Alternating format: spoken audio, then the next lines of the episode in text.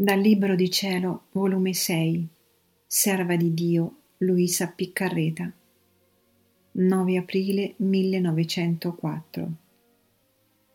Basta un atto perfetto di rassegnazione alla volontà divina per restare purgato da tutte le imperfezioni nella quale l'anima non ci ha messo niente di suo.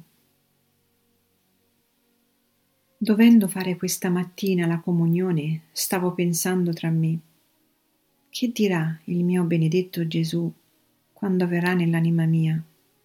Dirà, quanto è brutta quest'anima, cattiva, fredda, abominevole.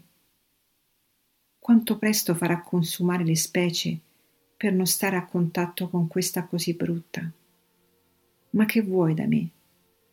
Adonta che sono così cattiva, pure dovete avere pazienza a venire perché in tutti i modi mi sei necessario e non ne posso fare a meno. In questo mentre è uscito da dentro il mio interno e mi ha detto Figlia mia, non volerti affliggere per questo. Non ci vuol niente per rimediarvi.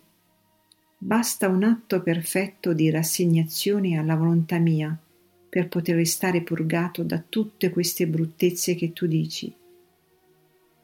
Ed io ti dirò il contrario di quello che tu pensi. Ti dirò quanto sei bella. Sento il fuoco del mio amore in te ed il profumo dei miei odori. Con te voglio fare la mia perpetua dimora. Ed è scomparso.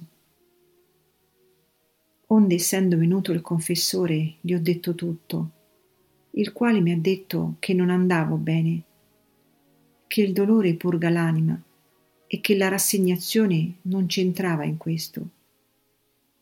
Quindi, dopo aver fatto la comunione, ho detto, Signore, il Padre mi ha detto che non va bene quello che mi avete detto. Spiegatevi meglio e fatemi conoscere la verità. E lui benignamente ha soggiunto, Figlia mia, quando si tratta di peccato volontario, allora ci vuole il dolore.